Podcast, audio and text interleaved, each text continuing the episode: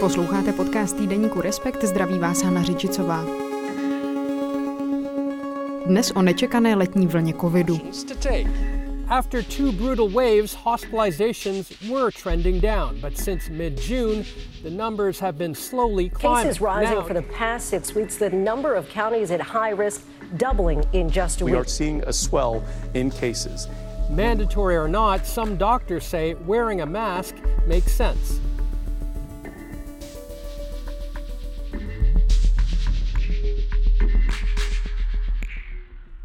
Lidé v Česku si zvykli na to, že v letních měsících mají od koronaviru tak trochu klid. Na síle v uplynulých dvou letech začal nabírat až na přelomu srpna a září. Letos nás ale subvarianty Omikronu BA4 a BA5 překvapily už v červnu a počet nakažených se v uplynulém týdnu dokonce pohyboval okolo 2000 za den. Proč nás nečekaná vlna covidu zasáhla právě teď? Jsme na ní připravení? Známe konkrétní plány vlády pro případ, že se situace ještě zhorší? Mluvím o tom s biochemikem a lékařem Janem Trnkou. Dobrý den. Dobrý den.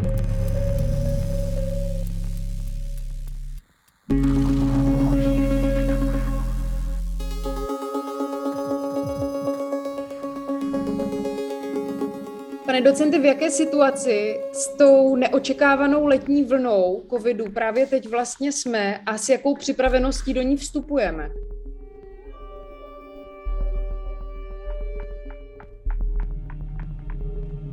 No, jsme v tuhle chvíli v situaci, kdy začíná, nebo jsme na začátku vlny, evidentně zvyšují se počty uh, letní vlny, tak jak říkáte, nečekané letní vlny, zvyšují se počty infikovaných, začínají se pomalu, ale zvyšovat počty lidí v nemocnicích i počty lidí v těžkém stavu, byť teda jsou zatím velmi nízká. A jak jsme připraveni? No, eh, já se trochu obávám, že nejsme připraveni vůbec eh, a opakuje se ta situace, kterou jsme viděli tolikrát, že jakmile se začne něco dít, tak zjistíme, že vlastně nikdo nečekal, že se něco bude dít a nikdo úplně neví, co bychom vlastně měli dělat a jak se chránit a co si připravit a jestli vůbec máme připravené ty věci. No, je, je, to, je to smutné říkat už při kolikáté vlně to je, už skoro to člověk ani nepočítá, eh, ale jsme na tom úplně stejně a bohužel i ta komunikace ze strany ministerstva zdravotnictví, vlády nebo jiných institucí je vlastně velmi chabá, nejasná, spíše to takové jako vlastně o nic nejde a možná teda, jestli chcete, tak něco dělejte, ale vlastně nic moc dělat nemusíte. A myslím si, že jestli fakt se jako ty státní instituce nic nenaučily, tak je, že ta komunikace je úplně zásadní. Jo, že to, jakým způsobem se lidem říká, co se děje, jak se informují dopředu, jak se řekne, co můžou dělat, co, co by třeba nemuseli dělat, eh, tak tam jsme pořád téměř na začátku. Je to jako kdybychom se ocitli v té situaci poprvé. Já mám vlastně pocit, že pokaždé, když se spolu bavíme, tak si říkáme, že vstupujeme do té další a další a další vlny nepřipraveně. Tak ne, že bych se tomu smála, ale vlastně mi to připadá už takové groteskní. Určitě se ještě dostaneme k té komunikaci vlády a ministerstva zdravotnictví, ale pojďme se trochu podívat na tu novou vlnu toho Omikronu nebo subvarianty Omikronu a taky na tu předchozí docela silnou vlnu varianty Omikron. Dá se tím, že jsme ji vlastně prožili, tím, že s ní máme zkušenost, mluvit třeba o nějaké ochraně ochraně, o nějaké lepší kolektivní imunitě z té předchozí vlny Omikronu? No, já začnu úplně od konce. O té kolektivní imunitě mluvit nemůžeme a v podstatě já jsem se vždycky snažil v těch rozhovorech kdykoliv říkat, že vlastně kolektivní imunita, tak jak se u nás skloňovala, že prostě by se vůbec neměla zmiňovat, protože lidi nefungují úplně jako um, nějaká homogenní eh, společnost nebo skupina, aby tam platili tady tyhle ty teoretické koncepty, jako je kolektivní, kolektivní imunita, zejména na nemoci, jako je COVID, teda, která je prostě respirační onemocnění a tak dále. Navíc teda u Omikronu eh, a těch dalších variant, které z Omikronu vycházejí, to znamená u nás teďka dominuje ta varianta BA5, která je nějakým potomkem nebo vývojovým potomkem Omikronu nebo poční větví, tak tam bohužel se ukazuje, že ty varianty velmi dobře se vyhýbají imunitě um, způsobené i předchozím onemocněním, i očkováním. Ne, že by se vyhýbali úplně, to ne, tam ochrana tam zůstává, ale ta ochrana je relativně malá. To znamená, to, co už jsme viděli vlastně v té vlně první Omikronu, řekněme v té jarní vlně, Eh, tak budeme velmi pravděpodobně vidět teď, že spousta lidí, eh, kteří Omikron dostanou, tak už předtím, eh, pardon, kteří COVID dostanou, tak už předtím COVID měli, to znamená ty takzvané reinfekce. Ehm, a zdá se teda, že ty současné varianty mm, budou fungovat velmi podobně, budou se vyhýbat té imunitě, s tím, že se teda začínají objevovat možná nějaké potenciální další varianty, které zase se ještě vyhýbají té imunitě lépe a lépe se šíří. Takže si myslím, že tohle je něco, co, na co si u toho viru bohužel budeme muset zvyknout.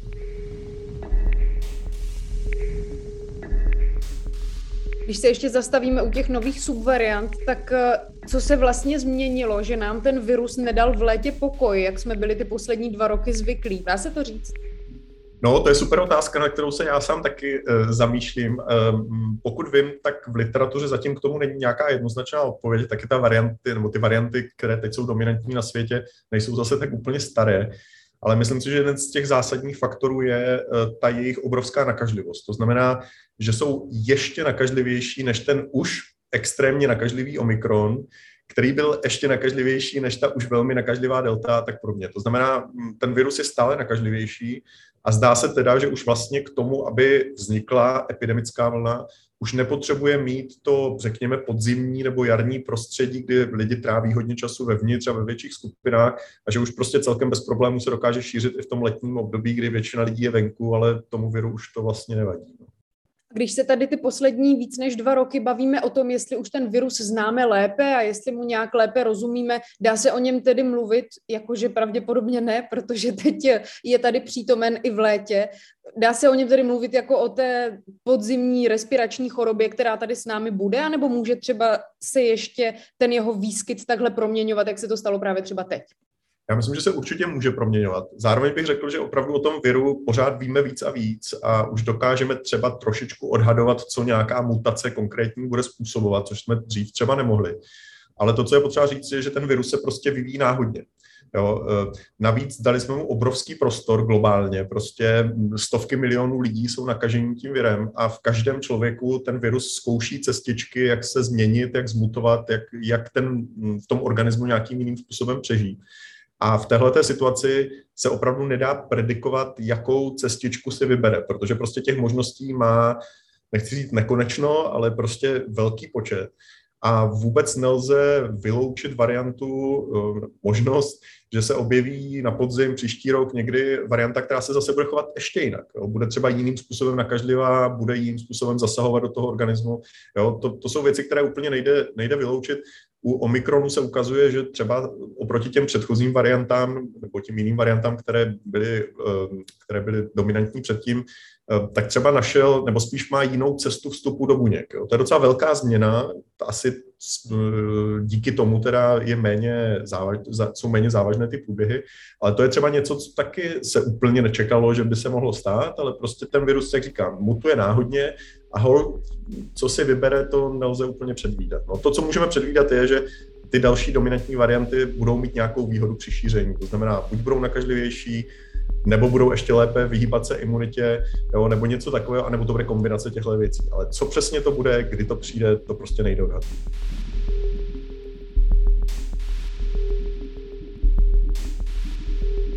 Právě na nějakou prognózu do budoucna jsem se právě chtěla zeptat, takže se asi tedy nedá říct, jestli to léto nebo ty zbývající letní měsíce můžou vypadat tragičtěji, než jak to vypadá teď, anebo jestli to zkrátka bude nějakým způsobem lepší. Dá se asi předpovědět, že těch nakažených bude i s tím, že se lidé třeba budou více testovat, přibývat.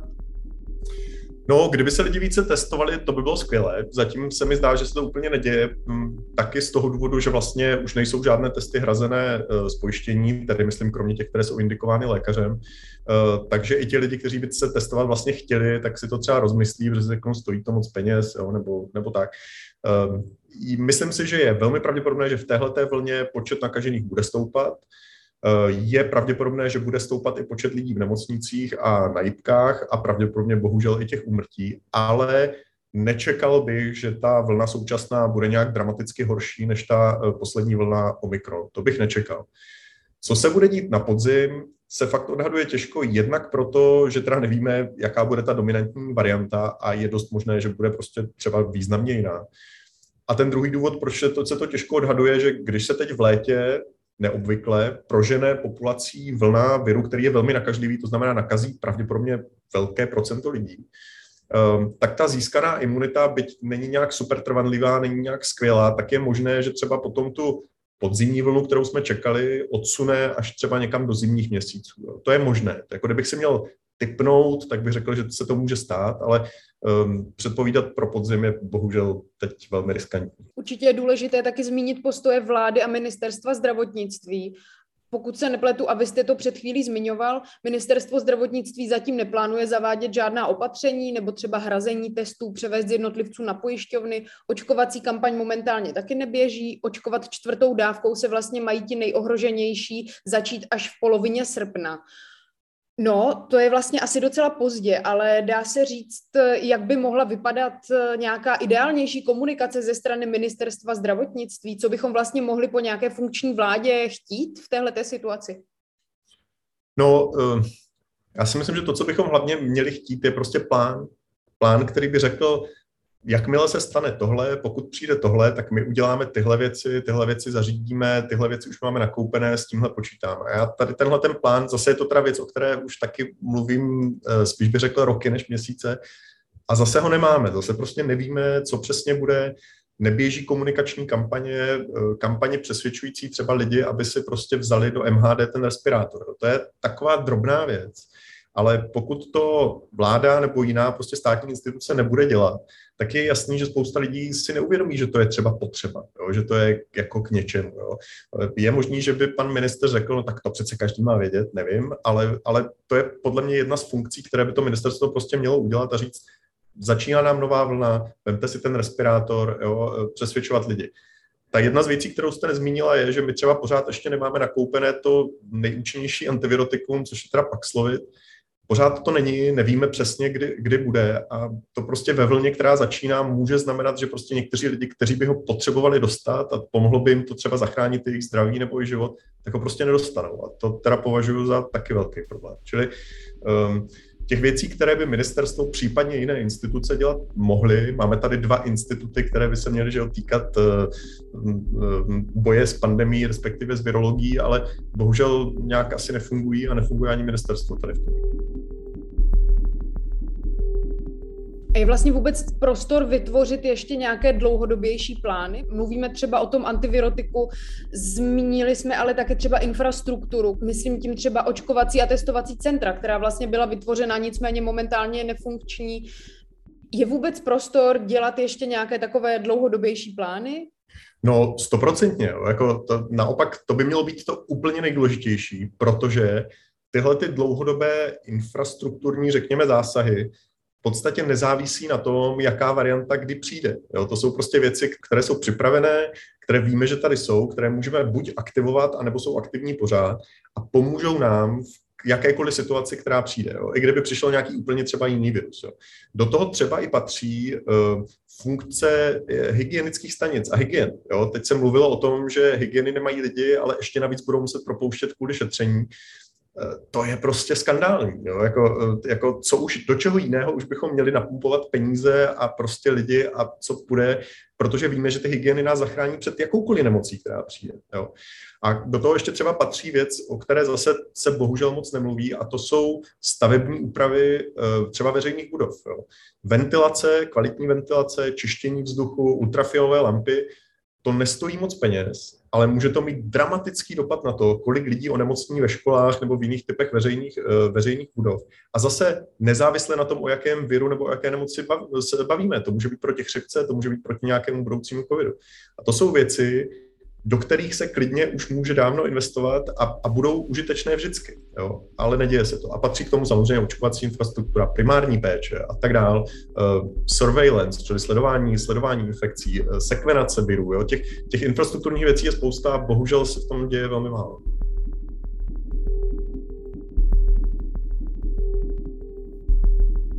Když mě napadá, jestli je nějaká podobná epidemiologická situace v nějakém státě, kde se ale třeba ta místní vláda chová jinak a naopak všechno to, co my si tady vysníváme a mluvíme o tom jako ideálním, přímo aplikuje.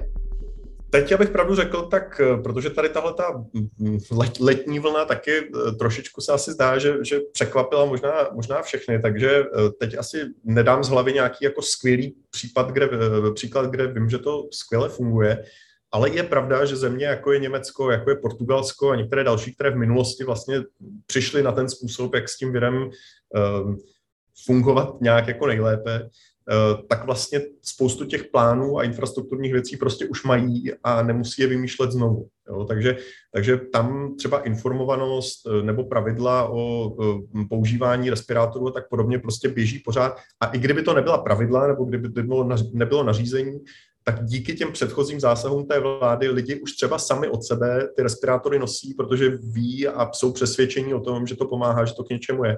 Takže um, země, který, které teď se s tím vyrovnávají lépe, ty určitě existují, i když bych asi teď nedokázal zmínit nějaký jeden konkrétní případ, kde to všechno klaplo úplně perfektně.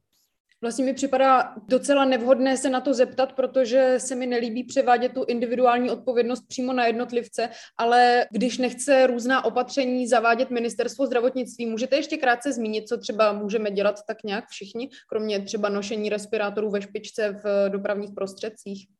No, to bych řekl, že je základ. Jo. Prostě zejména ve chvíli, kdy prostě kýcháte, kašlete, není vám dobře, máte teplotu, tak jako já si myslím, že kdyby si člověk vzal prostě ten respirátor, tak je to skvělé, je to prostě ohleduplné vůči ostatním. To bych viděl jako úplně tu nejhlavnější věc. Eh, pořád platí to větrat, větrat, ale to teď v létě zrovna není moc velký problém, to teď asi jako větr, větrají všichni.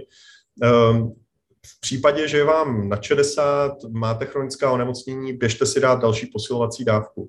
Vyplatí se to, pokud očkování nemáte ještě vůbec, začněte s tím primárním schématem, eh, čili s tím normálním dvoudávkovým očkováním a potom třeba případně s posilovací dávkou. A to proto, že i ty v uvozovkách staré vakcíny, uvědomme si, že oni jsou staré rok asi, ale i ty takzvané staré vakcíny, nebo roka půl, eh, pořád pomáhají i proti těm současným variantám. To znamená, má smysl se očkovat a rozhodně se má smysl případně si dát tu druhou posilovací dávku, pokud jste v nějakém vyšším riziku. Takže to jsou věci, které můžou udělat lidi teď a, a můžou jim pomoct. Moc vám děkuji, že jste si udělal čas. Já děkuji za pozvání.